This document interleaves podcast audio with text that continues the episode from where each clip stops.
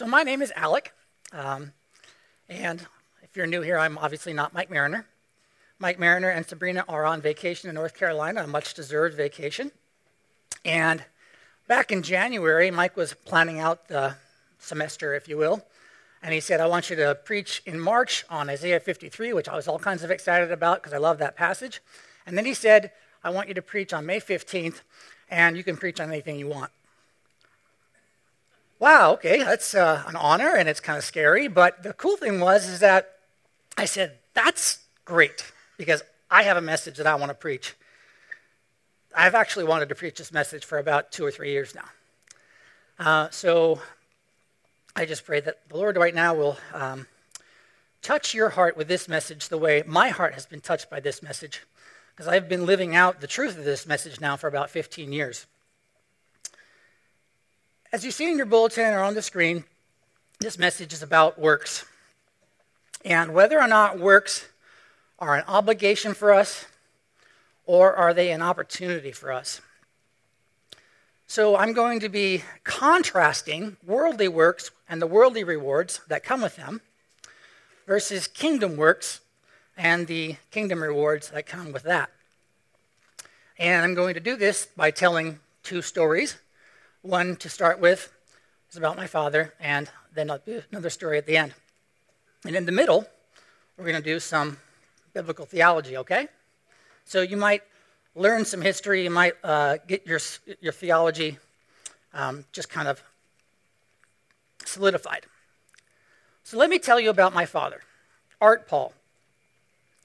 He loved hunting and fishing, he loved wildlife, he left Virginia in about 1965, came up to Alaska, sight unseen, signed up to study biology at the University of Alaska Fairbanks, and um, immediately got a seasonal job with the new state and their Department of Fish and Game, doing enforcement of fishing infractions, etc. Eventually, he gets himself a bride. He has two young daughters. And as he's starting out this career, the state decides that if you're going to work in this division, you need to become an Alaska State Trooper and go through the training of all, become a fully sworn officer of the law. And so my dad never wanted to be a cop. In fact, he probably wasn't really built personality wise to do so. He wanted to be alone in the woods. But he did what he had to do because he had an obligation to take care of my mother and my sisters. So he dedicated himself to this. And he showed up every day on time. And he figured out how to become a cop, and a good one. In fact, he became a really good cop. And in 1977, he was named the Alaska State Trooper of the Year. We can go ahead and have the next slide. So my mom and dad went downtown to the Hotel Captain Cook, where my father was feted and celebrated and given a plaque with the badge on it saying Trooper of the Year by the popular governor, Jay Hammond. My father is the third from the left there. He had hair longer than I had hair.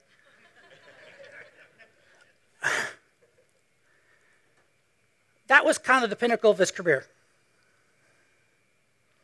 The state of Alaska did not love my father. They were obligated to him because he was doing work for them. And my father loved the state of Alaska physically, but he did not love the state of Alaska politically. He was obligated to them because he needed the money. This is a pay for performance contractual agreement. And for the most part, we don't get plaques or bonuses celebrating our our work. We just do our job, and then we get what we agreed to in response for our work, and we go about our lives. Now, the thing is, sadly, there are major world religions that have, for 2,000 years, pushed the idea that our relationship as people of God with God is a contractual agreement where if we do our part, God is obligated to give us salvation. Or conversely, God obligates us to work, work, work, work, work to earn our righteousness so that He's being willing to be in our presence. The problem with that is that's not biblical.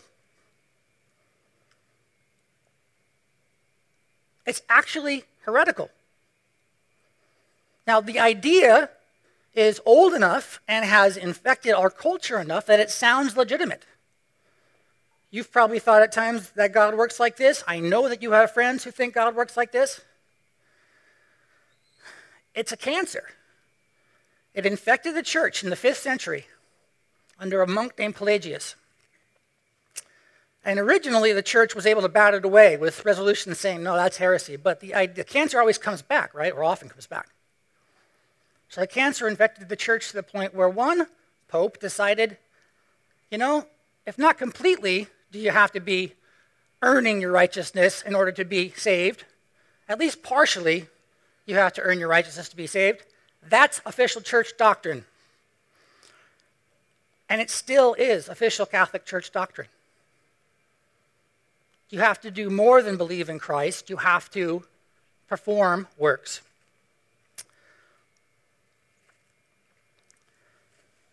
Sad thing is, is that salvation is a gift. And they've taken that gift and watered it down to where it's supposedly an obligation. As the Apostle Paul says in Romans 4 4, now to the one who works, wages are credited not are not credited as a gift, but as an obligation.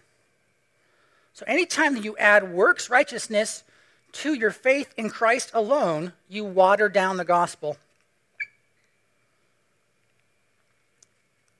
So, since the dawn of our faith, going back to the New Testament letters, the book of Galatians, etc., this has been a central battleground in the war for spiritual truth. Is salvation found in faith alone, or is it faith plus works, or is it both?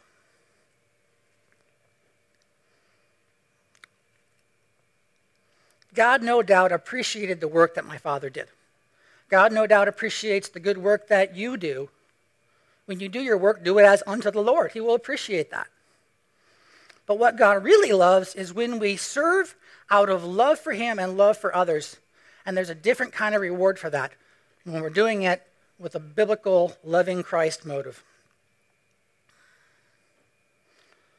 Worldly work has its own set of worldly rewards bonuses, banquets, plaques.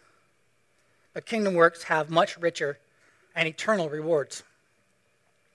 So today, I want to explore what the Bible says about works with a threefold aim of gaining a solid biblical theology of works, the proper motivation to do works, and what the rewards are.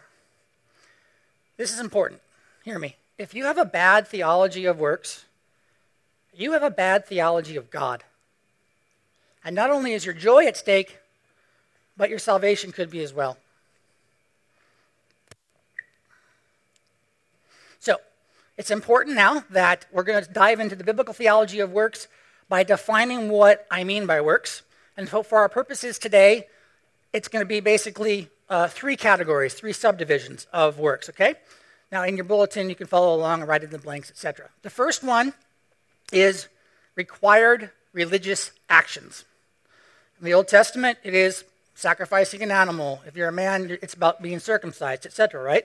If you're a Catholic, it's going to Mass and uh, going to confession and perform and praying the rosary or whatever. If you're a Mormon, then you have to do certain work in the temple, and then you have to go out and do your mission trip. If you're a Jehovah's Witness, you have to knock on a certain number of doors and hand in a certain number of biblical tracts, and then you tell the people in Brooklyn how much work you've done so that they can give you a certain amount of God credits. Required religious actions. The next is what I would call universally positive actions. They don't have to be inspired by any particular faith. You just go out and decide to do good deeds, community service, right? These are things that it doesn't make any difference. If an atheist is feeding the poor, that's a good thing and everybody appreciates it. And then the last subdivision of what I'm referring to as works in this message, and then whenever I say works, you know, it could be good works or good deeds or community service, whatever would be self restraint. Okay? This would be disciplined avoidance of things that you've been told are wrong or that you know are wrong. This category could culturally be called do not drink, do not smoke, do not chew, and don't go with girls who do.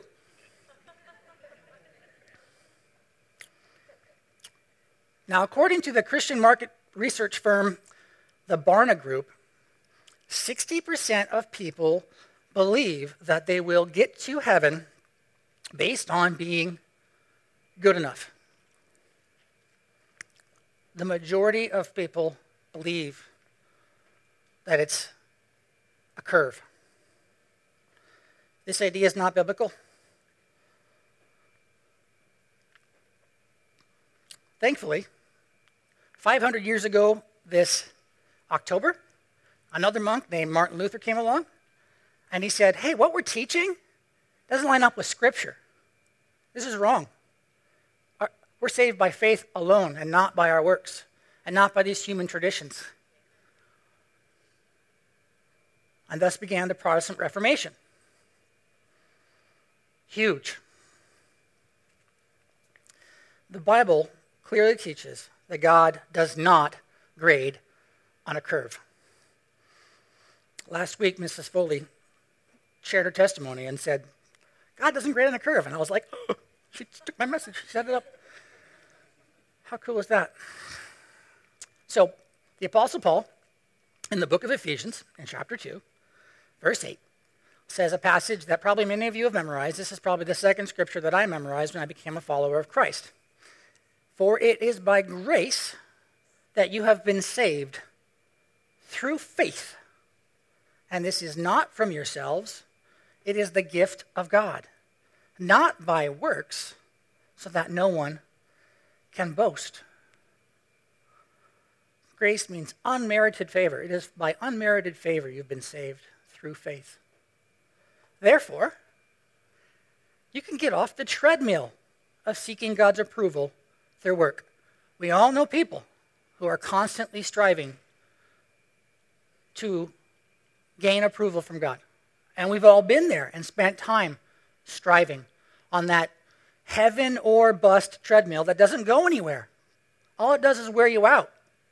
All it does is leave you jaded and wondering what's the point. But listen to what Jesus says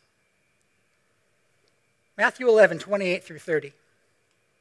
Come to me, all you who are weary and burdened, and I will give you rest. Take my yoke upon you and learn from me, for I am gentle and humble in heart, and you will find rest for your souls. For my yoke is easy and my burden is light.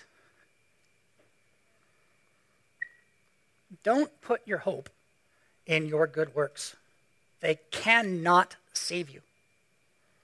On the contrary, if you put your trust in your own earned righteousness, you minimize the work done on the cross. And that's bad news. In just a minute, I'm going to read a passage from the book of Galatians, but first I want to give you kind of the context for it. The book of Galatians is written by Paul, and it's describing uh, a period of time where there was bad theology happening at the church in Galatia. And Paul's in Jerusalem. He's about to go to Galatia, but he sent a letter in advance of him. And he's going up there with Barnabas. He's going to address the bad theology. What is the bad theology? The bad theology is that all these people who grew up in the culture of Judaism, following the law and earning their righteousness and trying to be perfect, etc., etc., have now converted to Christianity in that they believe in the life, death, and resurrection of Jesus, but they don't like that non Jews are coming to Jesus so easily by just believing. And so they're saying, you must, in order to be really part of this community and accepted and saved, you must follow the rules of the Old Testament law. You must follow the Mosaic law, specifically circumcision. That's the outward expression that you are a follower of the law of Moses. And Paul knew that if you add works to your faith in Christ alone for your salvation, you minimize the gospel. It's no longer good news. Okay? So we'll go to Galatians 5, And I'll read verses 1 through 4. Of course, it'll be on the screen. It is for freedom that Christ has set us free. Stand firm then, and do not let yourselves be burdened again by a yoke of slavery. You can hear him yelling, right? Mark my words. I, Paul, tell you that if you let yourselves be circumcised, Christ will be of no value to you at all. Again, I declare to every man who lets himself be circumcised that he is obligated to obey the whole law. You who are trying to be justified by the law have been alienated from Christ. You have fallen away from grace. Now, that quote and every other quote that I have for you today is coming from the NIV, okay? But this particular verse, verse 4, I want to read to you the King James version of it because I think it's particularly powerful the way it was put. It says, Christ is become of no effect unto you. Can you imagine that? No effect unto you whosoever of you are justified by the law, ye are fallen from grace. I know you've heard the phrase fallen from grace before. That has been borrowed by poets and by authors and screenwriters for centuries. It is a powerful statement. It's a condemning statement. It's a sad statement. And where did it come from? It came from people trying to add self righteousness to the work of Jesus. Now, it would be unfortunate to preach a message on works and not address what probably some of you have heard before and are thinking what about what James says? So, let me tell you a quick little story about my first experience with the statement faith without works is dead. Uh, 15 years ago, I was a new follower of Christ. I was living in Arizona. A coworker of mine was a Mormon. He had gone on his mission, he had studied his version of the Bible um, and his own scriptures pretty well. He knew things better than I did. And as we were talking, he was talking about all the things that he had to do to know that he would be going to heaven, and all the things he had to refrain from in order to get to heaven, and how it was something that he had to strive for. And I had learned Ephesians 2 8 and 9, and I was like, well, okay, what about where, where it says that it is by grace that you have been saved through faith, and this is a gift of God and, and not of works, so that no man can boast. And I didn't even finish the scripture before he said, But faith without works is dead. Okay, apparently that's one of the first verses that you learn. If your theology is faith plus works. Now, the conversation ended there because I didn't know what to say. I was like, uh, I don't even know where that comes from, but you sound like you know what you're talking about. And so I decided to become a little bit more of a student of the Bible and, you know, start with the book of John, then start reading the letters, then go to the Old Testament and read it. There's value. In order to understand what he said, you have to understand the context.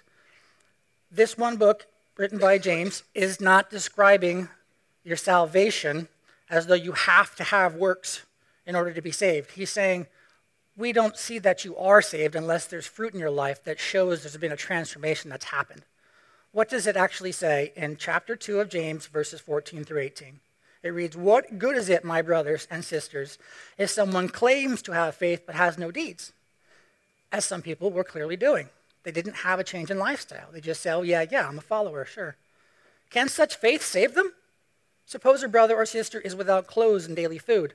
If one of you says to them, Go in peace, keep warm and well fed, but does nothing about their physical needs, what good is it?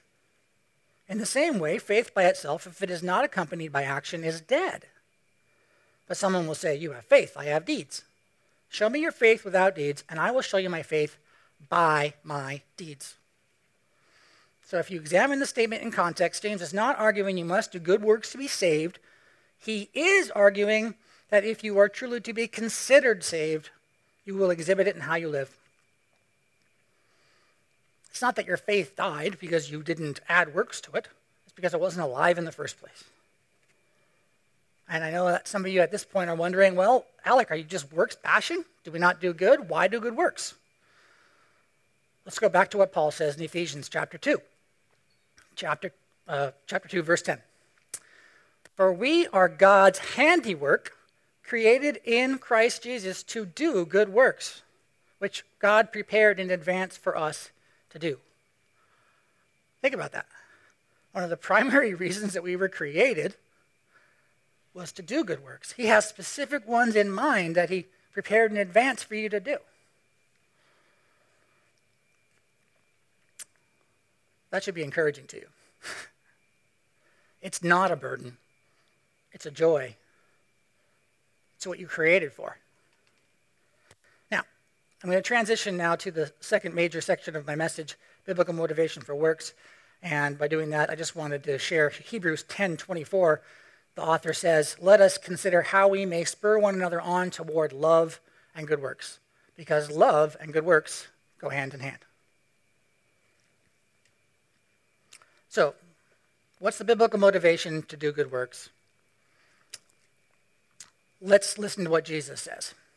In Matthew 22, verses 36 through 40, a Pharisee asked Jesus this question Teacher, which is the greatest commandment in the law? You know, he's trying to basically trap Jesus. And Jesus replied, Love the Lord your God with all of your heart, and with all of your soul, and with all of your mind. This is the first and greatest commandment.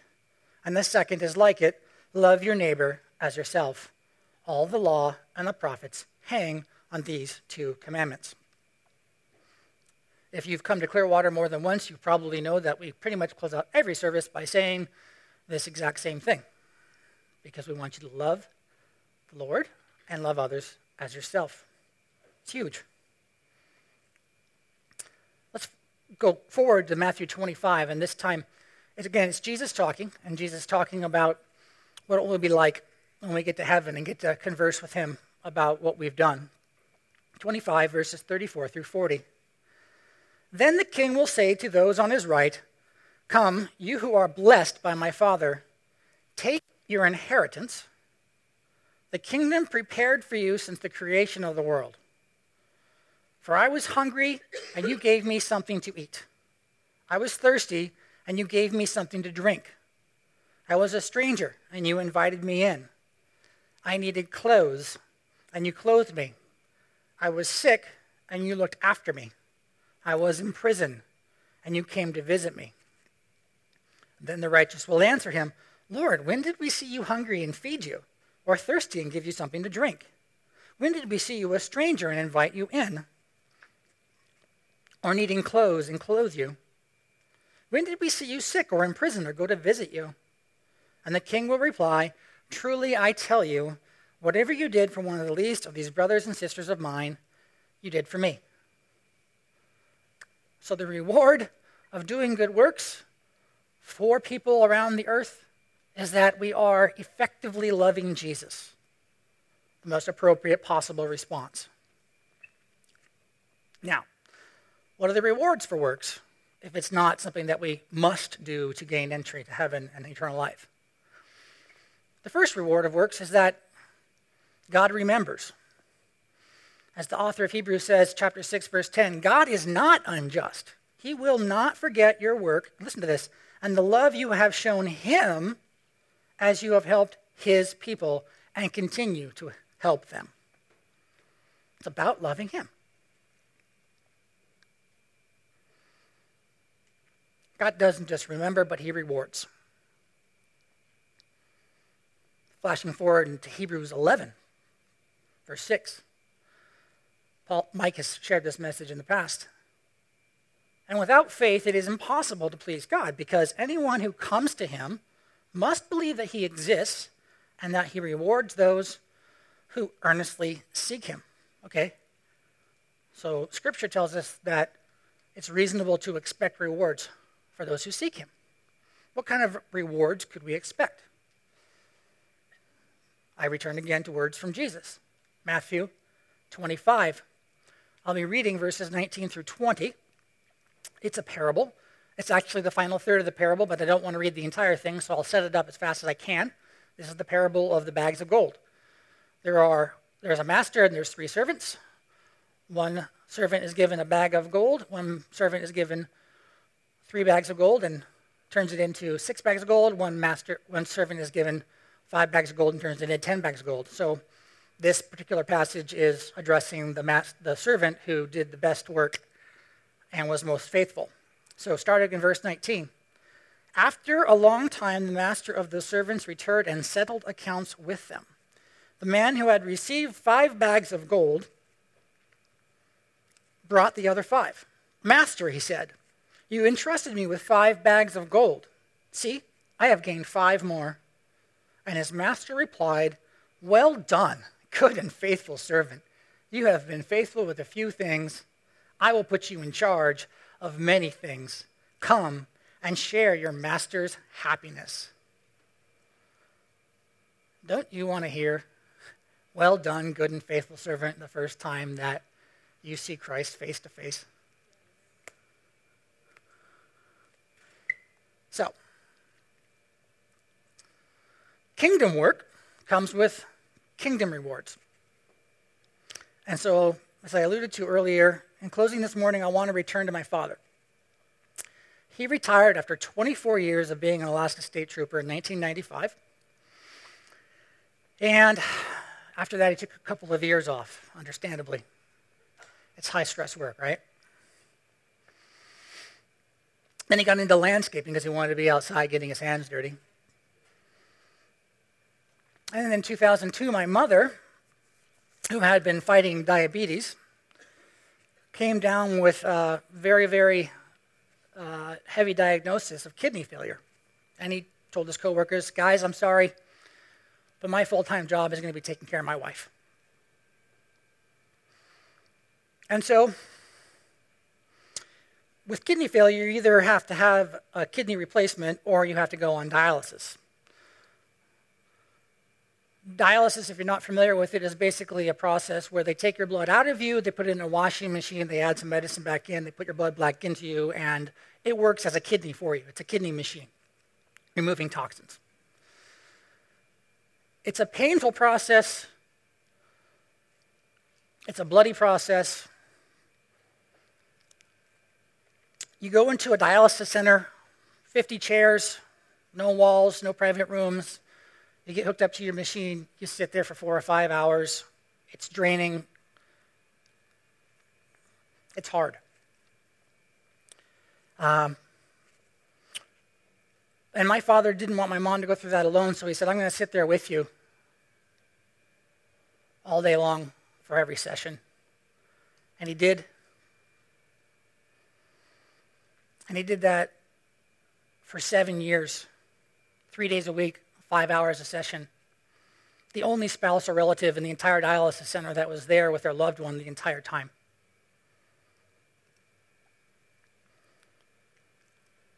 Uh, my mom has actually been on dialysis now for 12 years. She's here tonight. Would you, would you acknowledge her?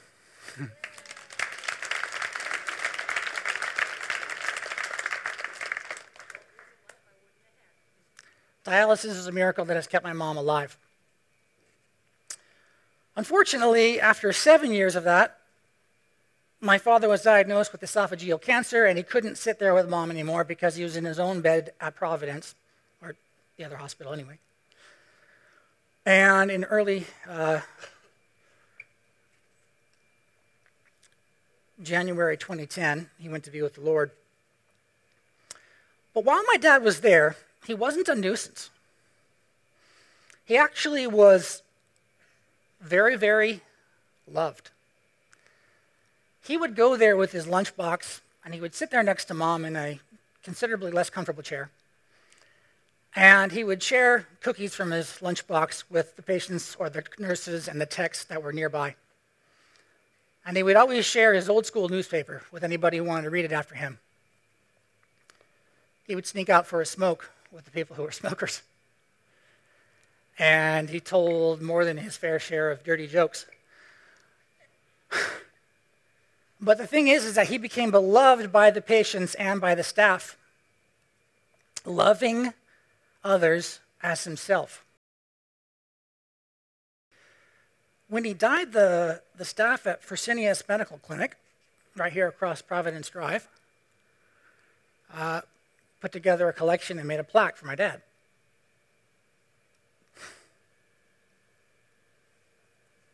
Excuse me. And it reads In remembrance of Mr. Art, a life well lived. Thank you for your devotion and willingness to help. You showed us every day that it is better to give than to receive. We will miss you, our friend. The staff of FMC Anchorage, January 2010. I had talked about treasures in heaven. I think that's what he was seeking, loving others as he loved himself. So, which plaque? The one that the troopers gave him that says Trooper of the Year? Or the one that came from dialysis? Which, and it's not so much which plaque, which narrative behind the plaque, right? Which one do you think meant more to my family? And which one do you think meant more to my father?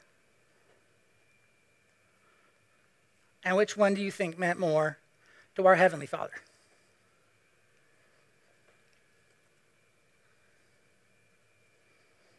The king will reply, Truly I tell you, whatever you did for the least of these brothers and sisters of mine, you did for me.